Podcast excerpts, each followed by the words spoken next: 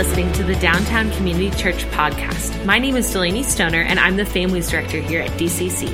DCC is located in downtown Tallahassee, Florida, and our heart is to reach the city by loving God, making disciples, and being great neighbors.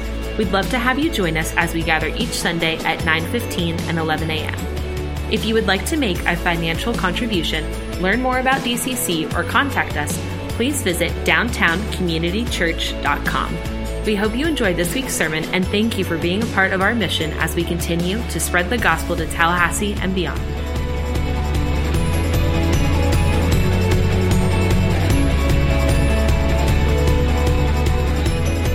Hey, my name is Ben. Um, pastor here at Downtown Community Church. So glad that you're here this morning. Uh, a couple things that you need to know. One is today is the seven year anniversary of my wife and I getting engaged.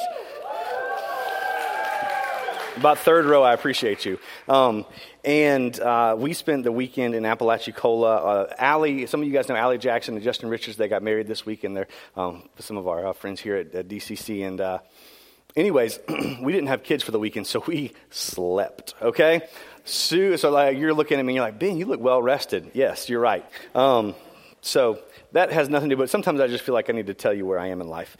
Um, we're in the book of James, and in James, uh, it's a deeply, deeply practical book. We've said this every week, um, but James, who was the brother of Jesus, didn't believe in Jesus when Jesus walked on planet Earth. They're kind of the half brother, you know, they had a different daddy. Um, but half brother of Jesus, and when he walked on planet Earth and Jesus walked on planet Earth, he didn't believe in Jesus. Um, it was after his resurrection um, that he came to the awareness that my brother is the Son of God. As for anybody who has an older brother, you know that you would not believe that your older brother is the Son of God unless he rose from the dead. And so James becomes the leader of the church of Jerusalem. James, who is deeply practical or deeply spiritual, so spiritual, in fact, that the, the way that the Christian tradition talks about James is that his knees were scarred up and calloused because of the amount of time that he spent in prayer every day.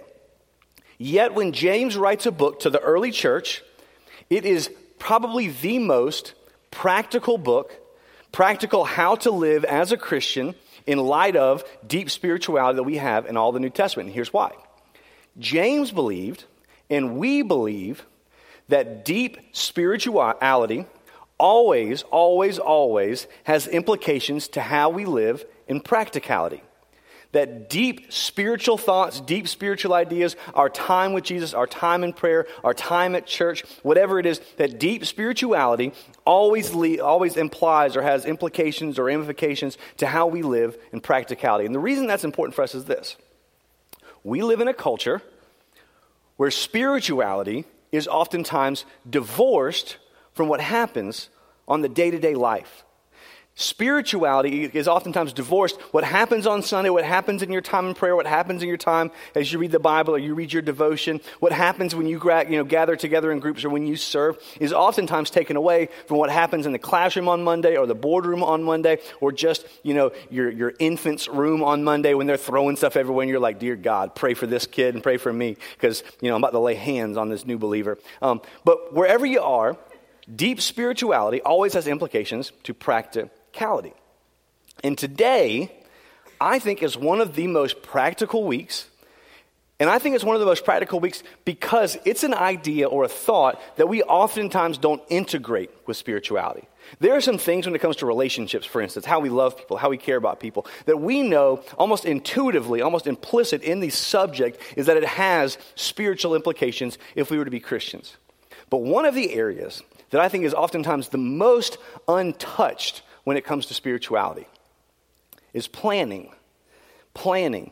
Now, I know everyone woke up this morning and thought, dude, I can't wait, or maybe not a dude, like, you know, friend girl, you know, I can't wait to get onto church. And I hope they talk about planning, you know, because I got my calendar out and I got my highlighter and I'm ready to color code this bad boy, you know. It, a lot of us didn't do that because, let, us be honest, most of us fall into one or two camps. Um, either you are the type A personality, uh, which you probably would have been at the 915 service if you were, but nonetheless, you've got like every single 15 minute section of the next like 24 months planned out. You know, it's like 15 minute, 15 minute, 15 minute. It's color coded. You got your reds and your blues and your purples and your yellows and, you know, indigos or whatever that you have. You know, you have everything sectioned out. Or you're the person you're like, dude, I have nothing planned, right? And there's some of us in the middle, but if you're at one of the ends of the spectrum, let's just be honest, like nobody really likes you that much, okay? Like either you've got no clue, you're like, dude, have some kind of a plan, or you got everything and you're like, you know, lady friend chick, you know, stop planning so much. But for but for many of us, what's interesting is is we make plans, we have intentions, what we want to do, and we know that somewhere in that, right, God integrates. Somewhere in the thought, somewhere in the plan, somewhere in the prepared, and it's usually a prayer, prayer that goes along the lines of, you know, God, lead me, guide me, direct me. This is what I'm, you know, God, I've got planned for the day. And God, you know, would you please come alongside? Or God, would you please help me to see? Or God, would you please, you know, help these things to come if it's your will? What's interesting is James talks about planning, but he talks about in a little bit of a different connotation. Now, if you got your Bible, you can open up to James chapter 4 um, as James launches into this discussion. And he says this James chapter 4, we're going to start at verse 13. He says, Now listen you who say, Today or tomorrow we will go to this city or that city, spend a year there, carry on business, and make money. Now, let me give you a, a little bit of background to what is happening with James. As James begins this discussion, he's talked about, for most of chapter 4, the idea of, of arrogance and humility. Arrogance and humility. He'll talk about the beginning of it and say, what causes quarrels and fights among you? What causes, you know, everybody to be at tension with one another? He said, isn't it that inside you don't get what you want? There's this sense, there's this level of arrogance that says, I want what I want, and when I don't get what I want, I'm upset. He continues on, he talks about how we should humble ourselves, so we should wash our hands, we should purify our hearts. And then he continues on and he says, you know, and part of the problem of how humility or arrogance, you know, works itself out if you're not humble is there's this sense of judgmentalism that you look at other people and you're talking and you're accusatory and you're coming from a place of moral superiority. He says, but no. Who are you to judge? Not that you shouldn't hold accountable or hold other people who are Christians to a biblical standard. But it should be done in humility that I have looked at myself and said, Is there a plank in my eye that I need to take out? And as he launches into this, he talks about this third area of arrogance that I don't think we normally think of as arrogant. We just think of it as planning and diligence. And the truth is, the Bible does call us to plan. If you're not sure about that, read the book of Proverbs. I mean, it's just over and over and over the plans of the diligent, the plans of the prosperous. And he talks about this idea that it is a good thought and a good idea to plan. But as he launches, he says, But I want to take a different perspective. In their day, what would happen is they would have someone who was, um, they sold a good or a, a service, and they would go and they'd buy it at one city and they'd go to the next city and then they'd sell it, you know, for however long. Maybe it was going to take a year to go through all that product. And they'd, you know, each city was known for something different. And so one city would be known for this, one city would be known for that. You know, Tallahassee, obviously, you, it would be known for register sausage, you know. And then they would go to like the Wakulla, you know, and it'd be like, like grass. You know, I don't know. You're, you're like, you know, rednecks, you know, big trucks, you know. And then so you go to like this other city and, and you'd go and you'd sell this thing. And he'd say, he was saying, okay, so I, I know what's normal which is for us to have an idea that this is what I'm going to do tomorrow, and this is how long it's going to last for.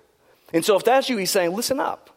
Now, that's almost all of us, if not all of us. Because whether I have it sectioned out in 15 minute increments, or whether I have it just as a generalized idea, most of us know what we're going to do tomorrow. Most of us know how long it's going to last for.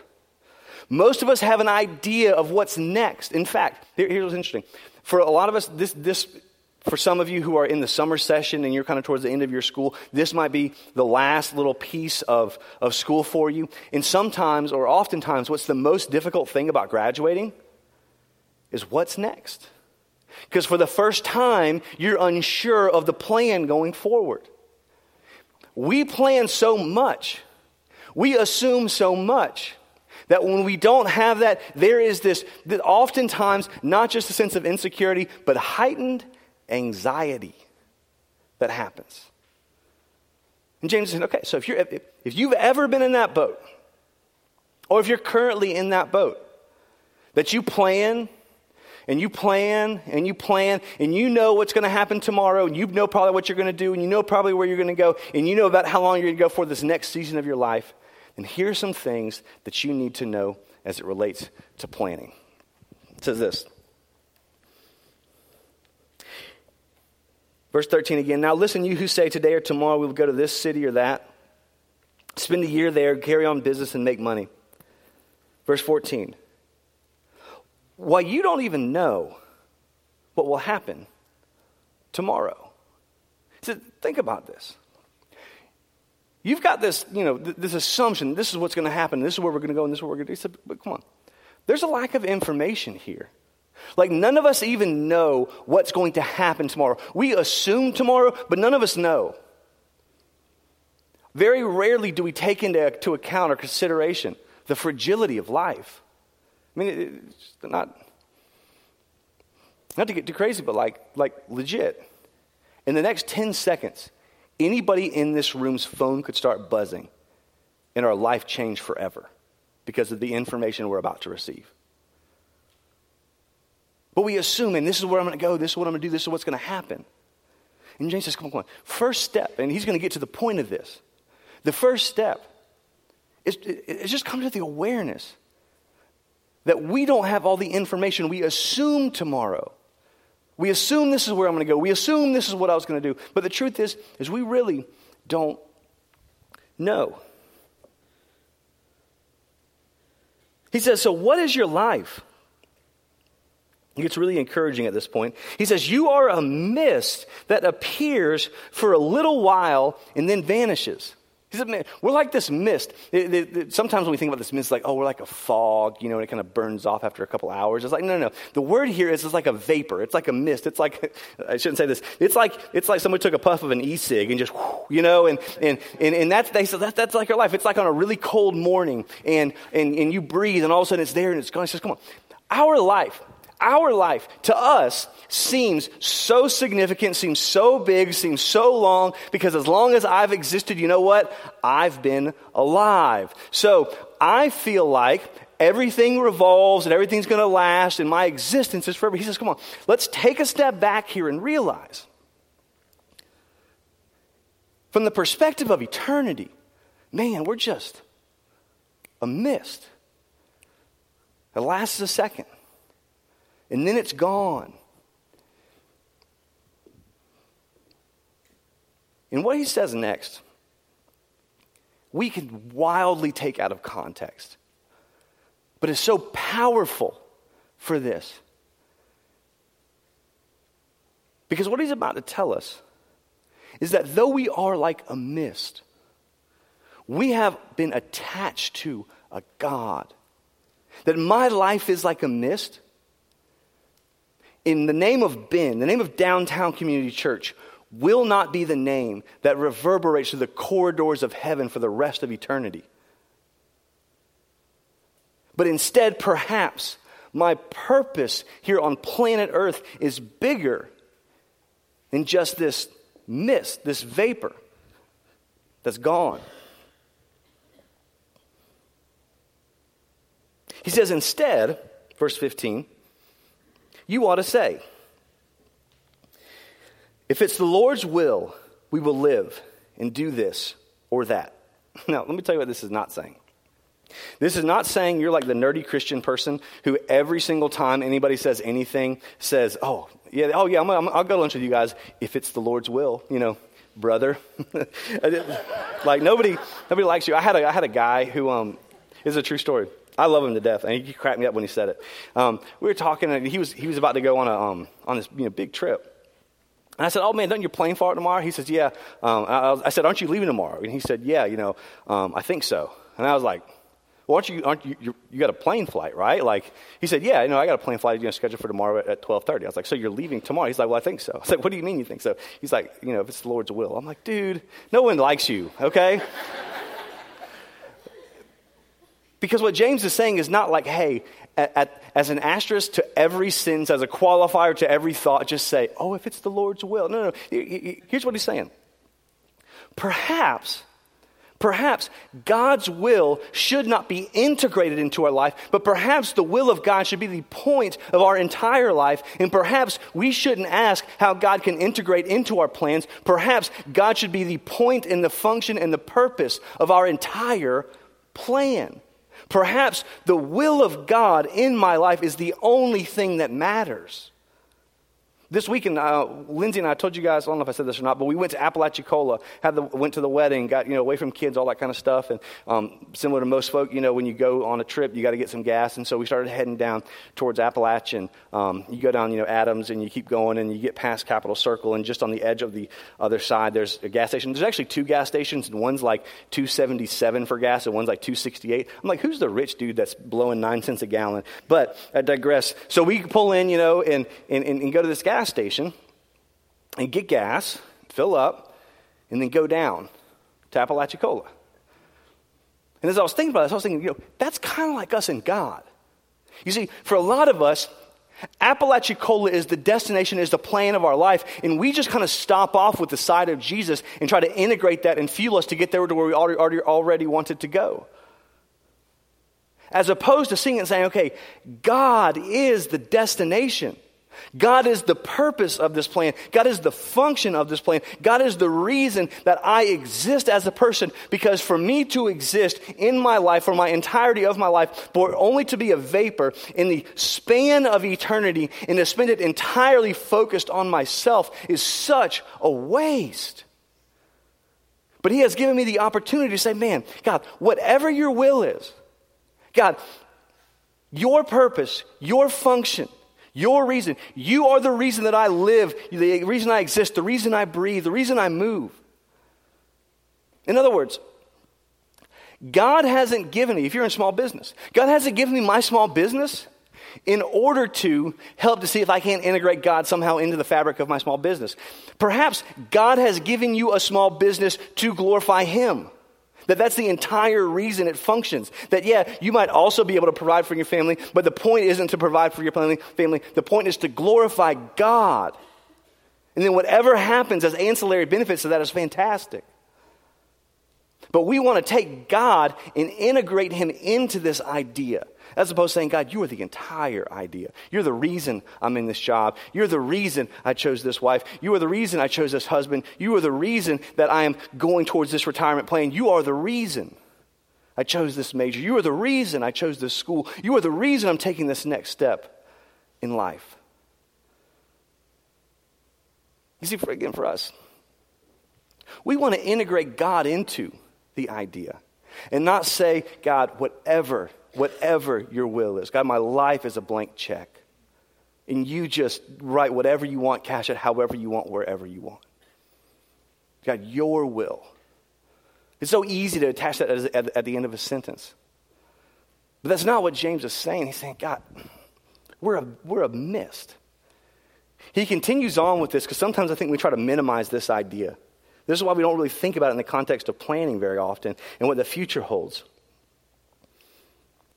Verse 15, to go back over, he says, Instead, you ought to say, if the Lord's will, we will live and do this or that in verse 16. And as it is, you boast in your arrogant schemes. And all boasting, all such boasting, is evil. And for a lot of us, we don't think it's evil. We just think it's planning. But let me, let me, just, let me just say this. As long as the focus, the function, and the purpose of our plans are ourself, and we try to integrate God in it, we will always be the center of our plans. And we will always be trying to figure out how God works into this. But when God becomes the purpose, everything else, everything else revolves around that idea when the purpose of my life is to glorify God. And so he says, man, if, if in this you just have these plans and this is what I'm going to do and I'm just going to be rich and I'm just going to build my kingdom, says, come on. If it's not towards God's purpose, if it's not towards his function, then it's evil. He continues on he says this, he just makes it really apparent. This verse, by the way, in verse 17, has to do with these verses, but it also kind of in some ways uh, sums, as, sums up as a summary, which is repetitive, the idea that he's been saying through James. This is what he says. And so, if anyone then knows the good they ought to do and doesn't do it, it is sin for them. He says, and so if I know, if I know that I'm doing something, and it's not God's will, if I know that I have a plan, that I have a purpose, and I'm not doing it, then I know for me it's sin.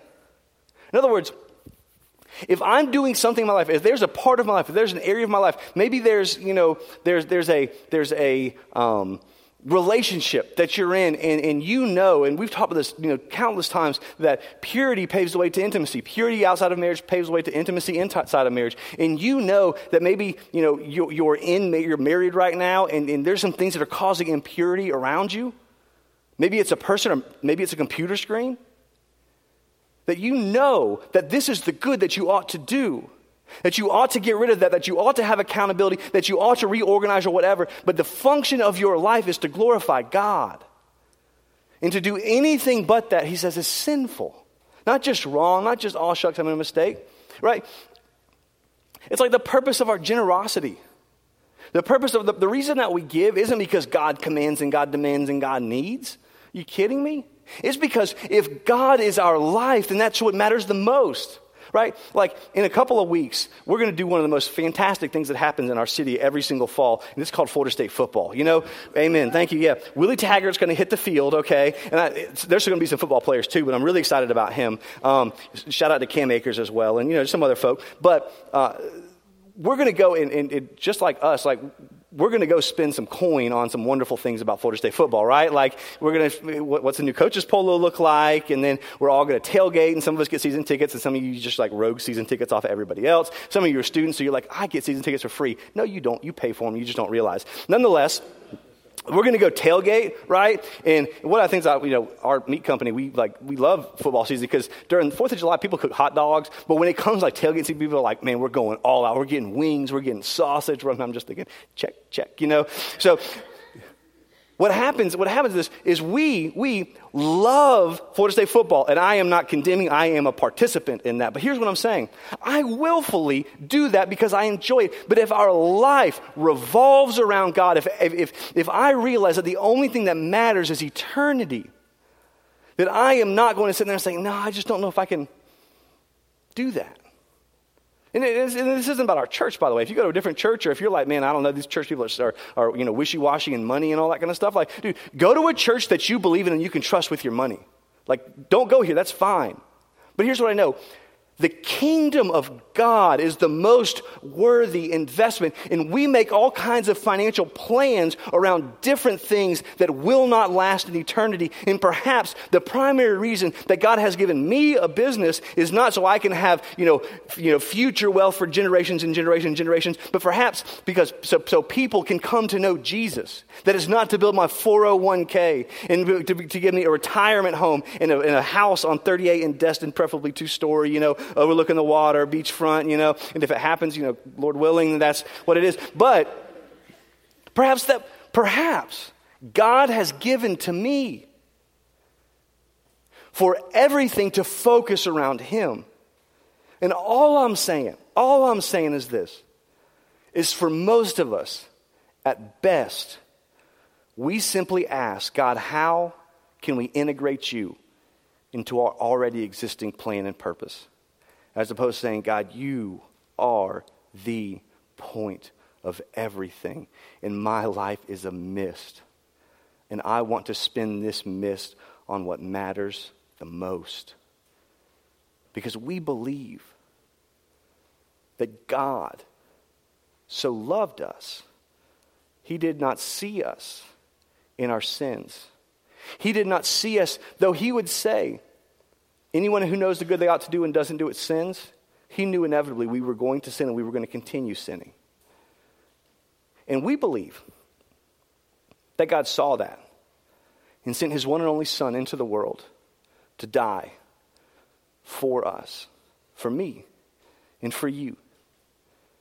To pay the payment that inevitably, when any relational rift has happened, when anyone has broken the law, there always, always, always is restitution to pay the restitution that we couldn't pay so that we could be made right with him, but not just transactionally, that he put his spirit inside of us, which says, Abba, Father. In other words, Dad. That there's intimacy. And we believe that that lasts for eternity. And we actually believe that God has given us a role to play and invited us into the story of His redemption of mankind. And that deserves to be the point, to be the focus of everything that we do. In a silly way, that kind of deserves to be our Apalachicola. That should be the entire journey. So here's what I want you to do with, with what you just said. In fact, I, I want to tell you at the end of this, so, so here's how you take this and start to think about it and integrate it in your own life. I'll tell you via a, a story from my life. Many of you guys know when we started uh, DCC, uh, came from a background in youth ministry, and the idea was pretty simple that we would love God. Um, in other words, we would be just genuinely in love with God, and we would help people to come to know Him, right? To come to know God. Um, we would be making disciples. We would be helping people who, again, don't know Jesus to come to know Jesus, and people who do know Jesus to walk further and deeper in their relationship with Him. And the other part for us is that we would be great neighbors. Because as we read through the New Testament, the idea of the church, or the idea of really what Jesus did and lived, was that He stood for those, He embraced those that were most marginalized and vulnerable the lame, the sick, the poor, the widow, the orphan. Those are the ones who Jesus, I mean, he just, he embraced. The sinful, he embraced. The farther, in fact, you were from God, the more, the more unlike Jesus, the more he embraced. And we said, we want to be a church who does that. And in our city, there are lots of marginalized, lots of vulnerable folks. But I grew up in a house where we weren't. I grew up in a house that we always had what we needed. Um, there were some issues, there was some stuff, and there was some divorce and lots of things, but we just never were really in need. We had some emotional need, but we were never in physical need. I never felt vulnerable. I never felt marginalized. And I knew that. So we were about to get married. I had proposed, um, and I had a little gap between the end of October, um, November, December. We got married in January. And I was just praying, God, what do you want me to do with this time? God, I, I had this little short season, this couple month period. You know, what do you want me to do in this time that would be honoring you, that would be glorifying you, and really would, would be using this time well? So, um, essentially, what I felt God was calling me to do, and I don't talk about it much because it gets really over spiritualized. But I basically felt that God was calling me, and I did for the next couple of months go homeless. Now, let me preface that by saying this the real hero in this story is my wife, okay? Because you can imagine you're about to get married and it's like, hey, hun, you know what I'm to do for the next couple months before we get married? Like, I don't know if I'm to take a shower or not, but I'm to be homeless on the street, so good luck finding me, you know? Um, so, praise be to God for Lindsay, who said, okay. That's how I knew, by the way, that it was to work out. So, for the next couple months, would wake up, would go to sleep in Lafayette Park, and wake up in the morning. You got to wake up before the sun comes up, or else you're not gonna um, you, you, you're kicked out because apparently people don't like neighborhoods don't like you sleeping there. Um, and every morning when I'd wake up, I remember having to think, and if you've ever been homeless, you know this, and many of you haven't, so that's okay. Um, it's so boring. It is so. I mean, you just don't have anything to do all day. You just sit there and sit there and sit there. And there's, lot there's not for everyone, but oftentimes there's not a lot to accomplish, not a lot to do. And so you just sit there and talk to the same people over and over. And so I'd wake up in the morning, I'd walk out, and I'd say, okay, God, where do you want me to go today? And this is very difficult to integrate into regular life. But I remember waking up and walking out of the park, and I didn't have anything that I had to do all day, which sometimes I'm like, man, I need to go back and be homeless again. That was wonderful. But, you know, I'd wake up and I'd walk out of the park and I'd say, you know, where, you know, God, where do you want me to go? And God, by the way, I hope there's food wherever you want me to go. Um, but God, where do you want me to go today? Do you want me to go to the shelter? Do you want me to go to Lake Ella? Do you want me to just walk around? That sounds terrible, but if that's what you want me to do, I'll do. And I remember, you know, feeling that God, you know, kind of this direction, this pull, and I can't really describe it. It's just this, this weird, you know, feel type of idea, but just feeling like God was saying, you know, no, I want you to go to Lake Ella and I want you to grow. I want you to get, grow in depth and I want you to know these folks, many of which are still my friends. And I remember going there. And when I was there, let me, let me tell you what happened when I was able to basically stop and say, okay, God, here's my plan, here's my thought, but I will do and I will go wherever you want me to go. God, I'm just on your purposes. your functions, your mission. I don't know what you want from me. In fact, God, I don't even have a point or an objective to this two month period. I just feel like it's something that you're calling me to do. And so, where do you want me to go? I remember him, you know, kind of having this feel and this pull. Okay, you should go to Lake Ella. You should, I want you to grow deeper with a, few folks as opposed to just kind of generally knowing a lot. So I went there. And the coolest thing is when you go somewhere or you do something and the point is Jesus, you go there and you do that on a purpose and on a mission. Right? This is why, for some of us, you went on a mission trip and it was this mind blowing experience because you went to this country, this other country, this other place, this other part of the, maybe you know our country, and you served, and it was just it was wonderful, and God worked, and God moved, and I feel like God's saying, "Look, look, that's what it's like when your only focus is what's God's will." That, yeah, you have plans, yeah, you have intentions, but the entire purpose and function for you being there is simply to glorify Him, to love people, to serve people, to help people come to know Him. But that's the entire reason we exist. I remember waking up in the morning and feeling like when I arrived there, I was attentive to God. You know, is there something you want me to do? Something you want me to say? Sometimes, is there a fight you want me to break up? God, like, what do you have for me here today? And I'm just constantly spiritually aware. Let me just be honest. This is not something that I do well now. It is so, so, so difficult. Because we get stuck in our ways, we get stuck in our patterns, right? Life happens in habits, life happens in patterns, and we just go over and over and over and expect and expect and expect and do what we've always done. So here's, here, here's what I want you to do.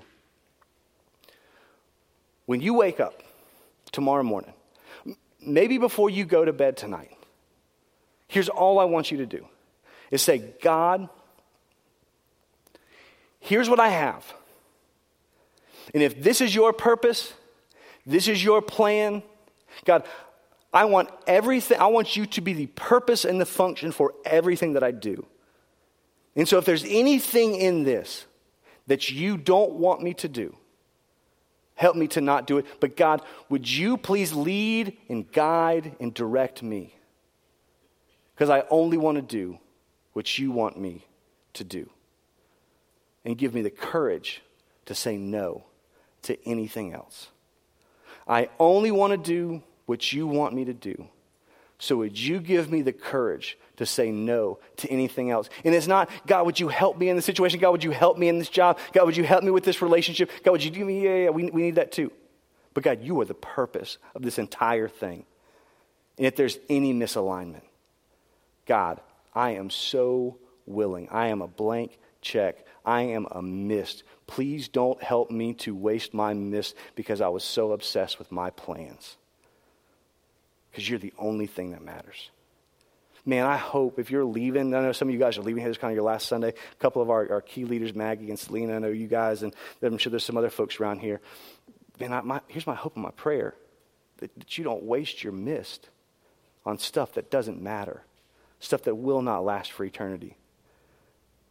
I hope that we can just get in the rhythm and the pattern of saying, God, whatever, whenever, wherever, with whomever, because you are the only thing that matters, because your name, Jesus, is the only name that will reverberate through the corridors of heaven for the rest of eternity. And I hope if you're in here and you're not a Christian, you're kind of investigating this whole thing, I hope you meet a Christian who actually lives like that. And I hope perhaps that changes the way you view God, Jesus, Christianity, the Bible. When you meet a Christian who, perhaps for the first time in your entire life, actually lives like eternity matters. Let's pray together. God, I pray that you would remind us you would help us to know, help us to be singularly focused on you, on your will, on your goal, on your purposes. God, our life is a mist. Here today, gone tomorrow. We're not even sure what tomorrow is, God, and that's, that's kind of generous because we don't even know what today, we don't even know what this afternoon holds. And so, God, for however long our mist exists, God, would you help us to be singularly focused on you and your kingdom, Jesus?